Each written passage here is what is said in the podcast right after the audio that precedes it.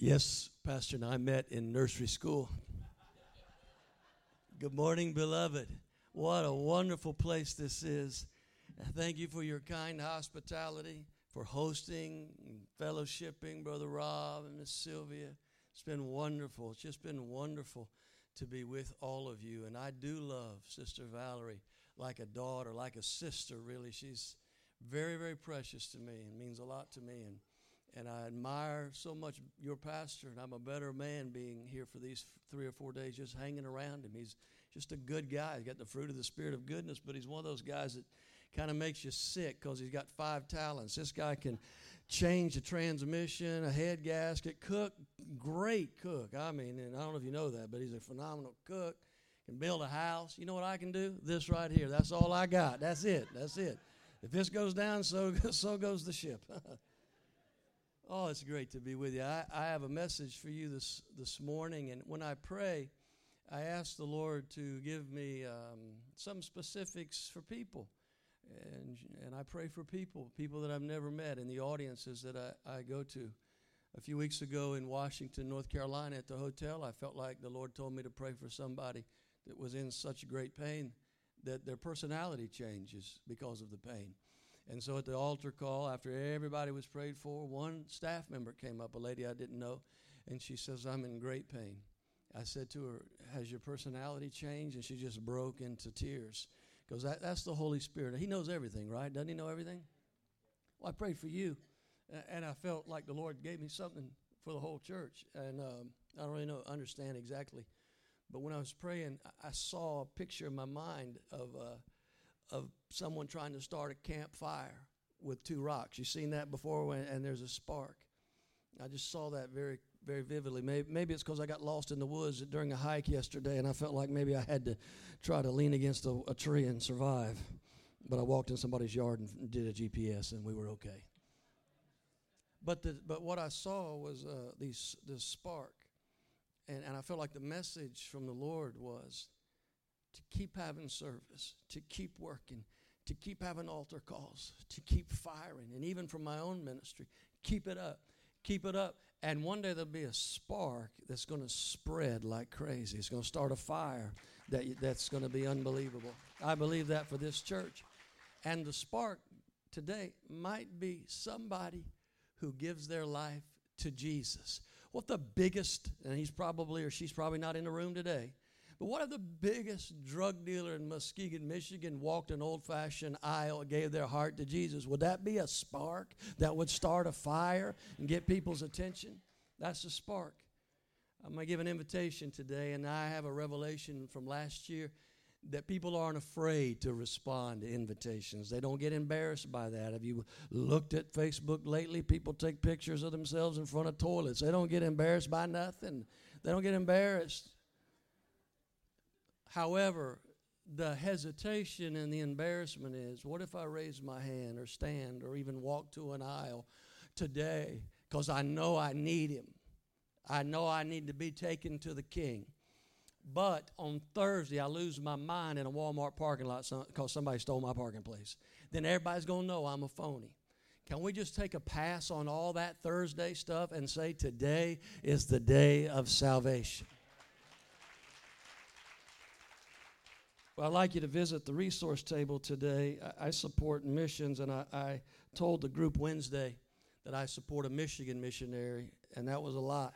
I, I, analyzed it and looked at it again, and I don't support one Michigan missionary. I support two mission, Michigan missionaries. Uh, we our ministry does at $100 a month. The Pasquales in Italy, and then Jason Forsman. You guys are tremendous at reaching people on the high school campus in the state of Michigan. I like to invest in that, and the way we do it is through the resource table. So if you don't think I'm any good in these 35 minutes, buy my stuff. Ain't no sense in both of us going home disappointed. Does that make sense? Just kidding. Two books, and there, and I run Teen Challenge stories through these these two books. So I'm glad to see the Teen Challenge guys. In fact, this one on the family, I wrote with the Global Teen Challenge director, Dr. Jerry Nance. He wanted me to write a book with him because I'm so dysfunctional in my background, but for my kids, all four of my children love God. They're in the ministry, they're serving the Lord, they're tithing. and, and he wanted to give hope to his Teen Challenge graduates from the Southeast region and around the world. So we have a lot of funny, crazy stories and some practical principles.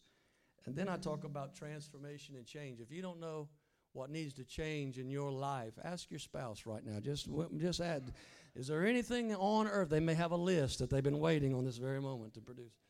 All of us need to change something. None of us have arrived. And so I, on the way to Michigan, many years ago, on the way to doing family camps in Michigan, the Lord just unfolded this book like a roadmap. It was a sermon first and became a book.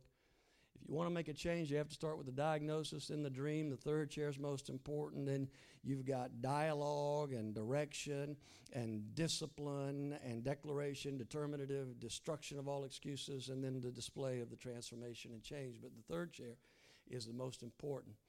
Uh, I've got principles in here about um, the declaration chapter. I, I, say 10 things to the Lord after I pray every time I did it today in Pastor's house. I say 10 things to the Lord. Back 13 years ago when I was pastoring 58 people, I was saying to the Lord, I'm preaching this gospel to the nation and to the nations, and I'm in the will of God. And I didn't. I didn't go to Hungary and Thailand last year, and this coming year, because of the support and generosity of churches, go to Thailand and Hungary and Italy. I, am not going to do all those things because I, I have a magic formula speaking it. However, when I began to speak it 13 years ago, I was calibrating my expectation and my faith for what I knew God had called me to do, and I was just ready for it to come, and so it has. $10, $10, $10 for a comedy CD that has very little, little, spiritual value at all, other than making somebody laugh, which does good like a medicine. So, you know that we're going to have an invitation.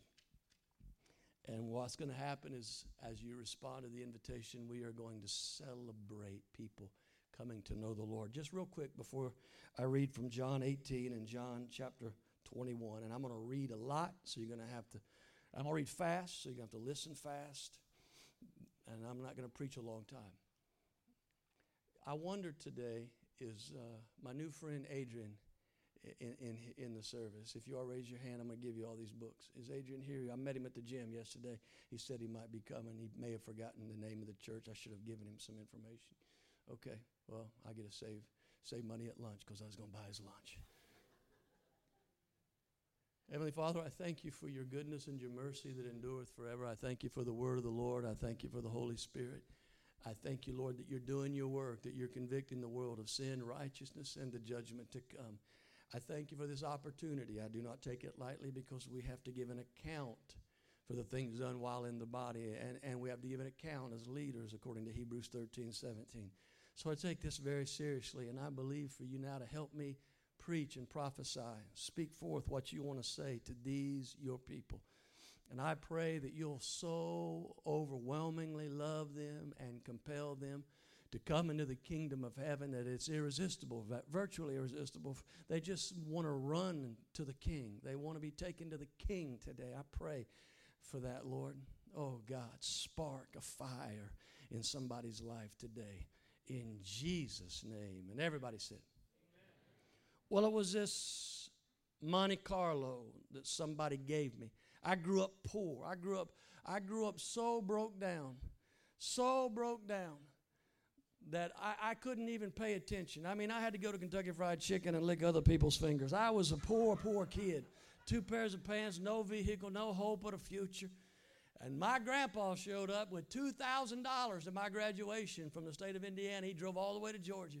I couldn't believe it. I didn't know the whole family together had $2,000. And I bought a, a car that looked about like that. It had a moon roof, big wide tires but it was a lemon. It was a piece of junk. I had to finally beg somebody to buy it for half of what I sold it for. But I digress. I was in this Monte Carlo with my girlfriend 35 years ago. Her name was Cecilia. I married the girl. I call her Cecilia. She fine. That's how I was with her. And then beside her was a mutual friend named Bonnie. We were driving to Scott Turk's daddy's funeral. He died of cancer at 53, and we we're heading down a hill on Interstate 185 between Manchester Expressway and Macon Road, and the bald tires on that Monte Carlo hit that just lightly drizzled oil from the interstate. And we started spinning like this right here. It's amazing what you think when you think you're going to die. I thought that tomorrow's headline will read Columbus College basketball player dies at the entrance of the college because we were headed towards brick. And all three of us said the same thing at the exact same time. And I quote, Jesus! And you don't have to believe me, but 35 years later, I'm still talking about it. It was like a hand out of heaven stopped us. I don't mean we slid to a stop, we rolled, you know, to a stop. We, we, we spun to a stop. It was like a dad stopping a Hot Wheel car on a, on a dining room table. It defied the laws of physics. And all three of us young people said the same thing, not at the same time. That was the Lord. That was God. Have you ever looked in the rearview mirror of your life and said the only reason that just happened is because of God? Anybody like that? I have a message today entitled "It's the Lord," um, and it will be on the screen in another version. When I wrote this PowerPoint, I'm reading through this year the New New King James. It'll take me a year and a half or so.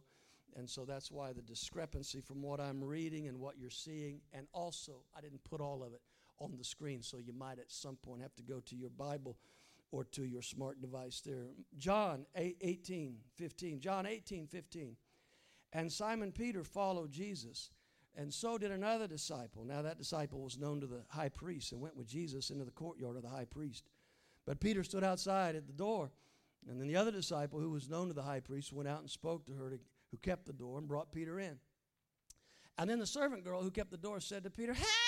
you are not also one of this man's disciples, are you? And he said, I am not.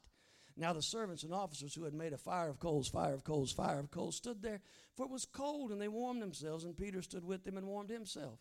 Verse 25. Now Simon Peter stood and warmed himself. Therefore they said to him, Hey, you're not one of the guy's disciples, are you? He denied it with an exclamation point and said, I am not. And one of the servants of the high priest, a relative, of him whose ear Peter cut off said, Yo, did I not see you in the garden with him? Peter then denied it again, and immediately a rooster crowed. Chapter 21, chapter 21, verse 1. I'm going to read fast, so just go ahead and listen fast. After these things, Jesus showed himself again to the disciples at the Sea of Tiberias, and in this way he showed himself Simon, Peter, Thomas, the twin, Nathanael, and Canaan of Galilee, the sons of Zebedee, and the two others of his disciples were together. Simon Peter said to them, I'm going fishing. And they said to him, Hey, we're going with you. And they went out and immediately got into the boat, and they, all that night, they caught nothing. But when the morning had now come, Jesus stood on the shore, yet the disciples did not know it was Jesus.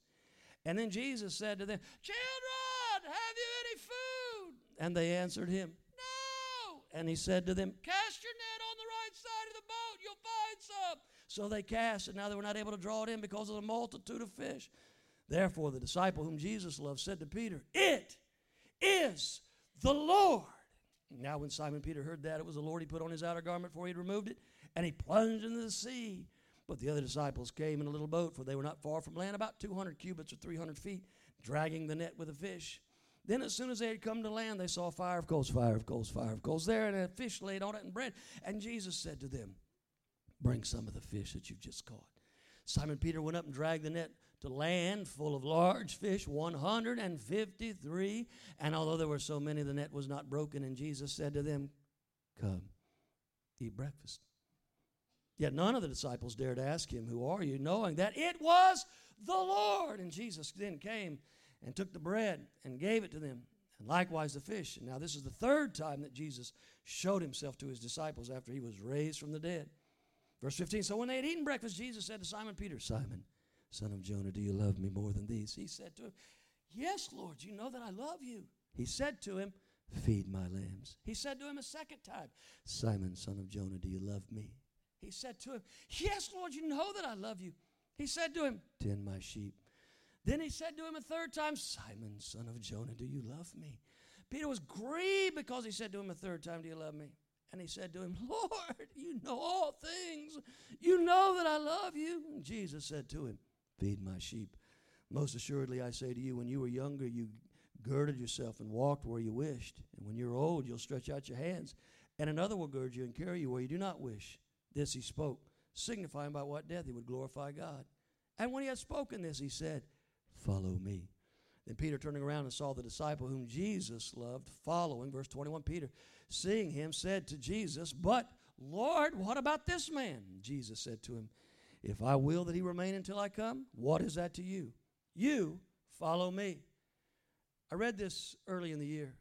I just finished 19 Ebenezer experiences around the country, a two person drama from the Arkansas hills in an orphanage all the way to the prisons of eastern North Carolina, mega churches in Dallas or Houston, Texas, Appalachian hills and hollers, and all through the southeast. And I was exhausted. I was in a spiritually dry place. When I read this passage of Scripture, it was like I had stuck my finger in a light socket. I was alive spiritually when I read those words. It is the Lord. Chapter 18 is a bad chapter. It's horrible. We're talking about be- denial, betrayal, trial, all the legal junk. It's a horrible chapter, but it ain't as bad as chapter 19. Now, chapter 19, they say it's Good Friday. I think it's Bad Friday. I'm talking about crucifixion. I'm talking about beatings. A Roman lictor hit a Jesus on the back until his literal organs were exposed from the metal and the bone, pulling out his tissue. That's a bad, horrible, awful chapter. Then chapter 20, woo, the glorious resurrection chapter, all the appearances, hallelujah. Then chapter 21 comes and shows the roller coaster nature of the Christian life. Another bad chapter. Simon Peter is filled with the disses and the D's. Have you ever gotten the disses and the D's? He's sitting on a stump. He's discouraged, despondent, disillusioned, disenfranchised, depressed. Uh, he's all these things. Very discouraged. And he said, I'm going fishing. This summer I was working out before Sunday service in Montgomery, Alabama. And I, you're looking at me like you work out. Keep your thoughts to yourself. That hurts my feelings. I have to work out. I'll be 800 pounds. Uh, I know it's not. You can't tell it. But I was working out listening to Bishop T.D. Jakes. And Bishop Jakes was preaching on this very passage. And he said, now Bishop Jakes is smart. He said, when Peter got off that stump and said, I'm going fishing, it was like him saying, I'm going on an all night drunk. I'm going on a bender. Because he was not supposed to be fishing for fish anymore. That had already been established. But when you're discouraged and despondent and depressed and and all these things, despairing of life. You get to your control, alt, delete default setting, and his default setting was, uh, I'm done with this. I'm going fishing. Notice what the disciples did not say. They did not say, now we are to tear for pie from on high. We are to change the world, Peter. How dare you? Shame on you. What did they say? We're going with you, bro. Hey, what's up? You going fishing? We're going fishing. They fished all night. They Fished all night. I love to fish, and I, and I feel under a personal conviction. I told Pastor, it's been decades since I fished. I want to go fishing. I like to put that, that rubber worm right underneath that branch in the Ozark Mountains and get that white bass that fights you. And he talked about some other fish up here that'll fight you. I want to go fishing, but I ain't trying to fish all night. Uh, you can do that. Go ahead, have fun. We moved from the cornfields of Indiana. My grandparents sold a corn farm went down to and bought a 60 acre lake full of stumps.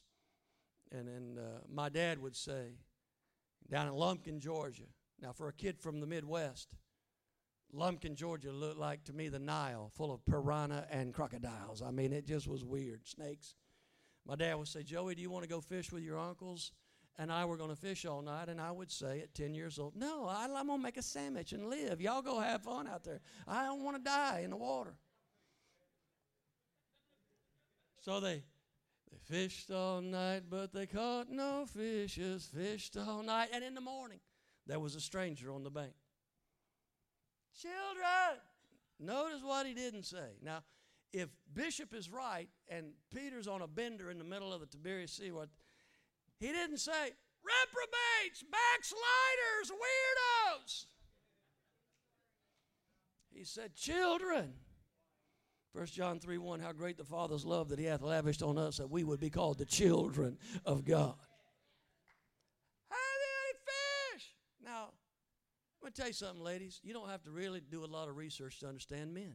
We're kind of like dogs. You know, Pastor got a dog. You scratch that dog behind the ear, take it out, let it play in the woods, give it meat. You got a dog figured out. You got a dog figured out. Women are a little more like cats. I mean, I can't. I can pet a cat and be gone for three and a half weeks. Where'd the cat go? I don't know where the cat is. I put a leash on a cat to walk it one time in West Virginia. Even in West Virginia, people were saying, "Look at that idiot! He's got a leash on a cat." It was it spinning like it was in The Exorcist. You don't have to figure this out. I, I want you to know, ladies, that men are competitive by nature. There are very few men that are not competitive. That's why when you you go on a date with your boyfriend or your husband, and the light turns green and he peels out, and you say, "We're not even late to the to the dinner reservation," and he says, "Well, this guy's trying to beat me off the line. I can't let that happen." Caught myself doing it this summer down south. Just racing, looked over as a 90 year old woman. I'm like, back it up, back it up, back it up, back it up, back it up, back it up, back it up, back it up. She, she didn't even know she was speeding. Children, have you any fish? Now that's a great question. When somebody says, Hey, old buddy, how they biting over there? How they biting? How they biting? If you've caught a fish. That's a great question because you can pick up that fish. Say, I don't know. This fish is so big, my muscles are quivering. Does this look good to you? It seems like it's a good fish to me. But if you ain't caught any fish, hell, oh, buddy, how they biting over there? Catching any fish? The answer is no. In Spanish, no. In French, no. In Russian, nyet. In sign language, no. And so the stranger on the bank says, Throw your net on the right side. Now, I heard a guy in Arkansas tell me about this passage. You know, I went over to the Holy Land. I'll tell you why Jesus said that. Because when you stand up there on that rock, you can see where all the schools of fish are. And I told him, shut up. He's God standing on. You think God knows where all the fish are? He's the resurrected Lord. I bet he knows where the fish are. Throw your fish on the right side. Now, if you know something about Simon Peter, who had cut a man's ear off in the Garden of Gethsemane, you know that he probably wasn't real compliant. Oh, sure, let us comply with the stranger on the bank and throw our nets on the right side. We haven't been out here fishing all night. I fish myself half naked. But that guy, he knows everything about everything. Just go ahead, shut his mouth up, and throw it on the right side.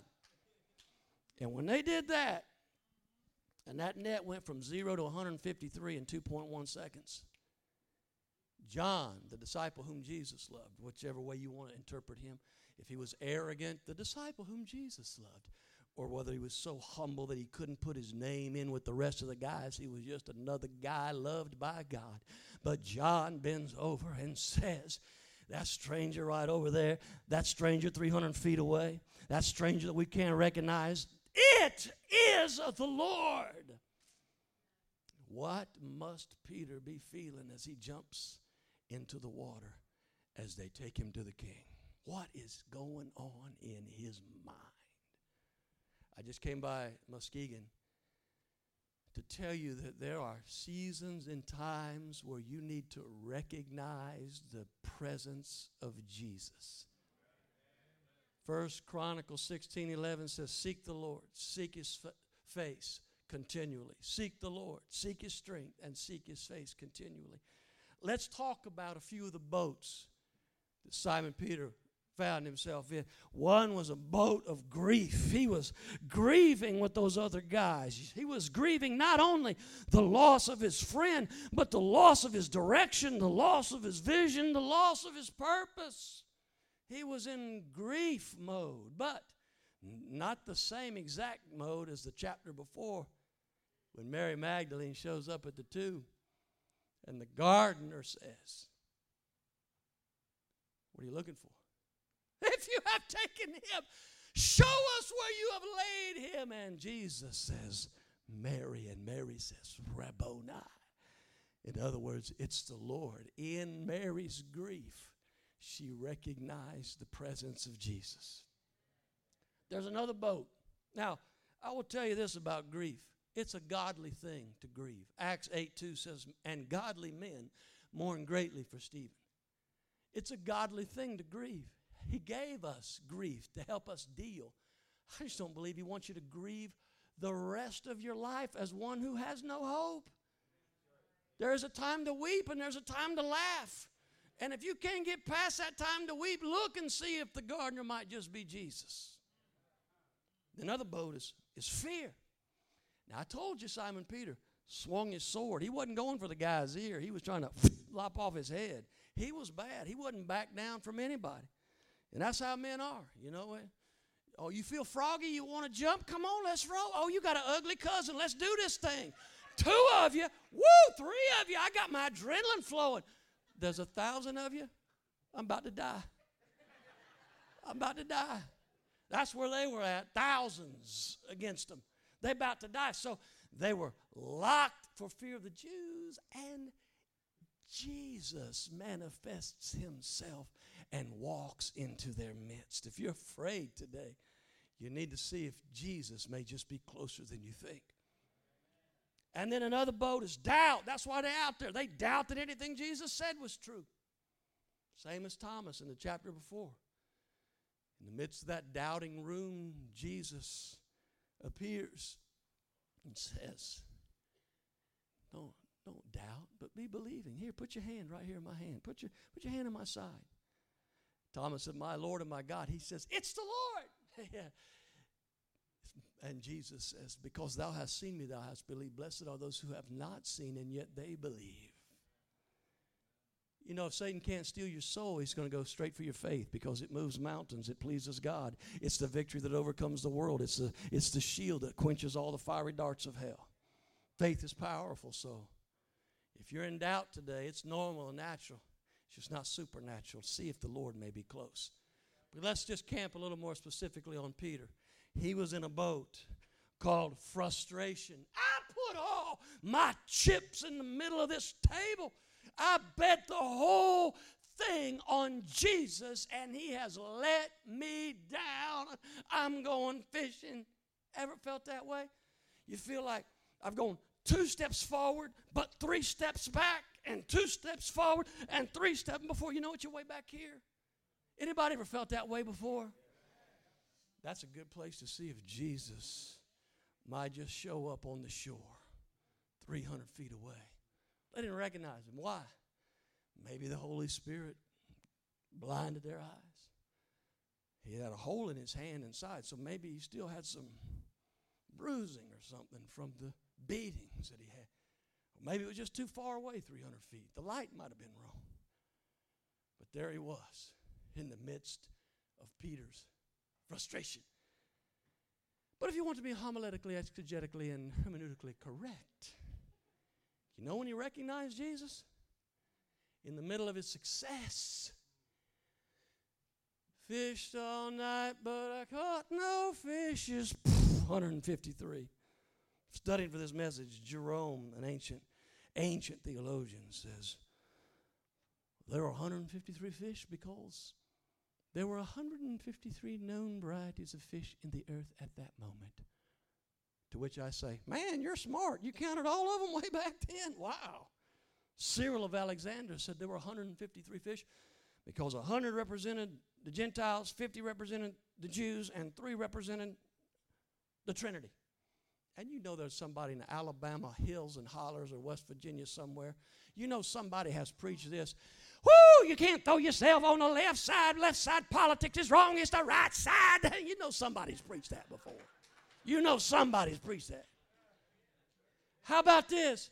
How about it was just 153 big fish? And even blustery Simon Peter had to know I ain't that good. He wasn't about to start webinars. How to go from zero to 153 in two and a half seconds. Follow my method, follow my formula. When he saw that, he left those fish because it wasn't never about those fish anyway, was it? And he jumped in the water. If everything in your life is going great, you're fully self actualized, your bank account is bigger than it's ever been, you got better relationships, that's a good place to recognize Jesus in the midst of that him who boasts, boasts in the Lord. So he recognized in his success, and he was also separated. It was in a boat called separation. Separated from the Lord. Only 300 feet. Close enough to see a figure That's the way a lot of people do in our churches. They're close enough to see something's up there, something's out there, something's going on. They're hearing something. But he was separated. What did he think when he hit that water? Deja vu all over again, right? I was on this, this, I've seen this movie before. I was on this volcanic rock or these sandy beaches. I was on this beach when he walked with me a few years ago and said, You're going to fish for men. And there he's back on the beach. when he got close enough to see the coal, what did he think? There's only two places in the Bible that talk about a charcoal fire. One is when Simon Peter's having the worst day of his life, denying the Lord. Even a middle school girl intimidated him. And having done 65 youth camps, I can tell you that they still intimidate me just a little bit as well. Hey, I know you. You weren't you with him? And Matthew's gospel says he said, I don't know him. Shut up, cuss, curse, cuss, curse, swear. Turn into a, a fisherman for real, cussing. Separated.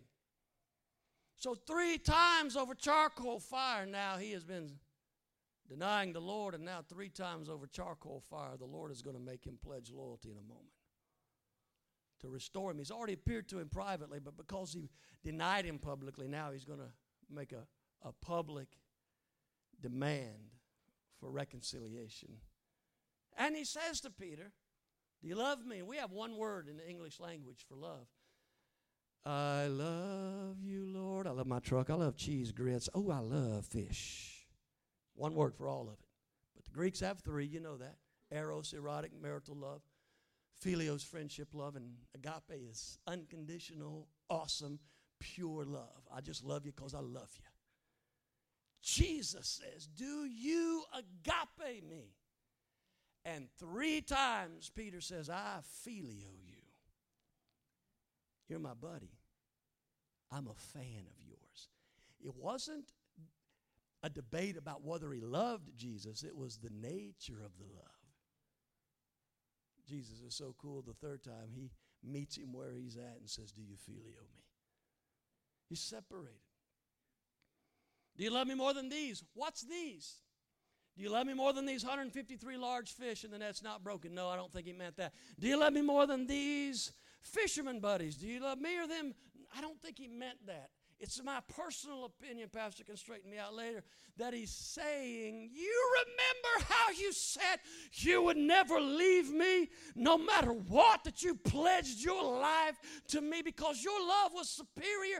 I'm asking you on this beach, do you love me more than they love me? And that hurt Peter. It says he was grieved, and you look at the word, and it means, it connotes physical, even pain emotional distress. Oswald Chambers says, Have you ever felt the hurt of the Lord? Peter is feeling the hurt of the Lord in his separation. And when he says, You know, you know everything, that's when he gets on a moving sidewalk of reconciliation. Isn't that awesome? That's how God is. He wants to restore Samson. He wants to give Jonah another chance. He says to John Mark, even though he deserted you, bring him to me. He's useful in the ministry. David is re- reconciled, and now Peter is reconciled. Do you love me? Jesus didn't get legalistic and say, I'll tell you what, you're going to have to sign this vow and this covenant to come back. Just talked about love. Do you love me? And then he restores him over breakfast. John 1 1 In the beginning was the Word, the Word was with God, the Word was God. Jesus is God, and God is making breakfast on the beach for a bunch of sinners. Quitters. Doesn't that sound like Revelation 3? Behold, I stand at the door and knock. If any man hear my voice and open the door, I'll come in and sup with him and he with me. And that sound the same? I wrote a poem I was going down to do comedy at Teen Challenge uh, in Orlando for all the directors in the Southeast 13 years ago.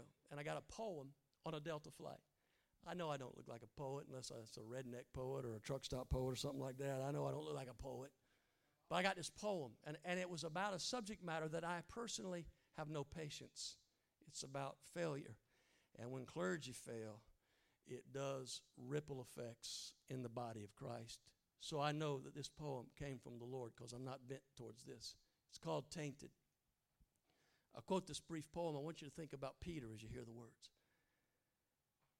Out of the ashes of a devastated soul, through the smoke clearing vistas of sinful toll, steps a preacher, steps a Christian, written off long ago, publicly disgraced for his prodigal show. He landed on a heap of clergy tainted. His sin was broadcast, and the faithful fainted. No one gets a pass from this nebulous shadow. How's he even standing in this infamous meadow? Settling in a sediment of black despair, barely could the preacher gasp hope's sweet air, but a voice settled with him, though he could barely hear it. The whisper of one dwelling with a contrite spirit, and the voice said, Stand. Grace has come for you, and grace has brought life, the way, and the truth. By faith, he took one step on broken reputations, and each step that followed brought a kind confirmation. Like Samson at his end, a glory has returned. Redemption is delivered to a man once spurned, walking back to a ministry, though not the same, chiseled to simplicity by despair and shame. The preacher, now humbled, walks out from the ashamed. God's mercy has reclothed him, and he has been renamed. Outcast he is no longer for he has been rescued. A minister once more, a man for God to use. Wouldn't that apply to Peter? Wouldn't that apply? The last boat, I'll take 20 seconds to talk about an uncertain future. See, Jesus doesn't, he doesn't gloss over and he doesn't bait and switch. He says to Peter in this reconciliation moment, he says, you're going to go somewhere in the future you don't want to go, signifying the death. Eusebius says an upside down crucifixion, the death with which Peter would glorify God. So when you see Jesus, what are you supposed to do? You go home, you get your diary, and you say, Dear diary, today I saw Jesus, and also donuts are delicious. The end. No. You're supposed to do something with that. You don't just experience Jesus so that we can have personal Holy Ghost doodads running up and down our spine. What did he say to the lady at the tomb? Go tell. That's your assignment. Go tell the brothers. What did he say to the guys that were terrified? Have peace. Stop being so afraid. Calibrate your own heart with peace. What did he say? He said, Receive the Holy Spirit. Do something. Here's power. Of all the things he could say, he said, Forgive your brothers and sisters. But specifically to Peter, he says, Do your job.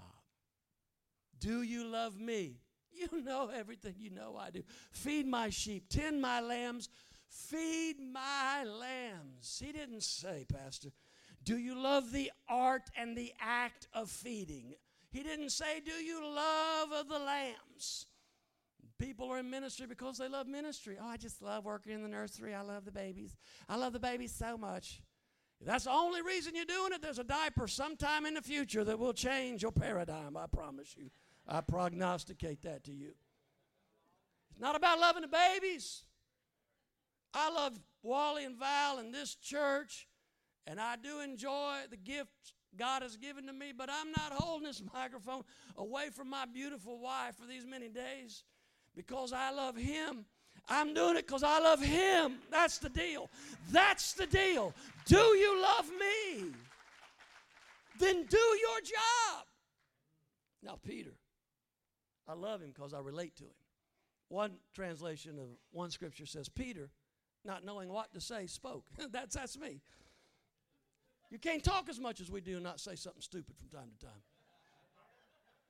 When's the baby due? What baby? I'm going to be over here at the Beanie Weenies. God bless you. I didn't know. I mean, never make that mistake again. Is this your daughter? Oh, she's your wife. Okay, for the rest of my life. Is this your close relative? Awesome. Wonderful. Peter just got reconciled to Jesus, and what does he do? Instead of worship, he turns around and sees John and says, What about that guy? That's dangerous. When that gets into the body of Christ, it messes up all kind of stuff. I'm better singer than that guy. What about that guy? It's a trick for pastors. I'm working myself 80 hours a week, and then somebody just gave that guy a million dollars. What about that guy? It works that way for evangelists. I wasn't born with a silver spoon in my mouth. My parents tried to kill me. That's true. And I can live there the rest of my life and say, What about that guy? Jesus gives him this in the Greek it's none ya. It's none of your business. It's none of your business about that guy. If I want that guy to wait till I come back, what is that to you? Mind your business and do your job. Luke 22, Jesus said to Peter, Simon, Simon, Satan has asked to sift you as wheat, but I have prayed for you that your faith will not fail. And after you repent, you'll, you'll do your job. You'll strengthen the brethren. All of you in this place have a job.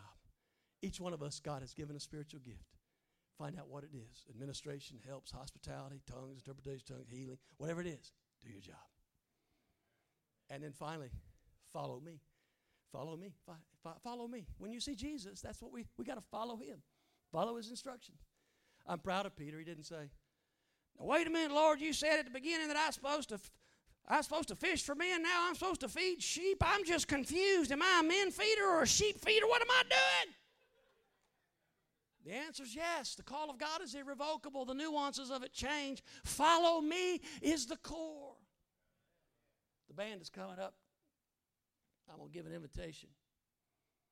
You know, Simon Peter hanging upside down on a cross is in a boat of an uncertain future becoming more and more certain with every moment that passes.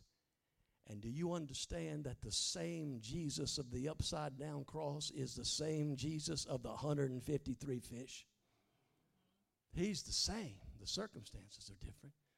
I don't know what Peter said out of his, out of his mouth during his last words. I do know Acts 7:56 says that when Stephen was being stoned to death, that he looked into heaven and said, It's the Lord. I see Jesus standing at the right hand of the Father.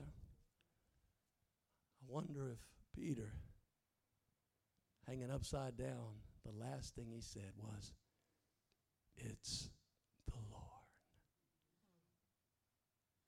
I hope that's the last thing you can say. To be absent from the body is to be present with the Lord. Thank you, Lord, for this great congregation. Thank you for this message you've dropped into my spirit. I pray for them now. I pray for them now. Congregation, very reverently, I'm going to ask all of you that can to stand to your feet in the Lord's presence. Service is certainly not over. This is the most important part.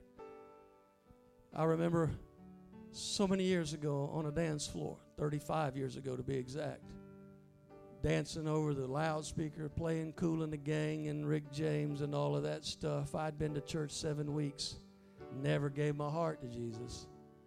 But I heard a voice, louder than a voice, say to me, Joe, I love you. I got something better for you than this. I began to weep. I was dancing on the floor that night with some married lady. I remember that. When I started crying, all the Fort Benning guys were pointing. I could read their lips. He's drunk. I was too broke to be drunk. I wasn't drunk. My spirit man leapt inside, and I said, It's the Lord. And that night I walked out of darkness into the light, and I ain't never been back to the darkness. Hallelujah. Maybe this is your It's the Lord moment. It's the Lord. It's the Lord. Heads bowed and eyes closed before Pastor comes to dismiss. I got to ask you a question. Do you know beyond a shadow of a doubt that if you died tonight, you'd go to heaven. I'm not trying to scare you. It's just a fact. It's appointed unto man wants to die, and after that, the judgment. You saw in the news this week two twin girls, two twin women, I think from Texas or somewhere, walking down a, a beach in Cozumel. A 15 foot rogue wave came and swept them out to, to their death.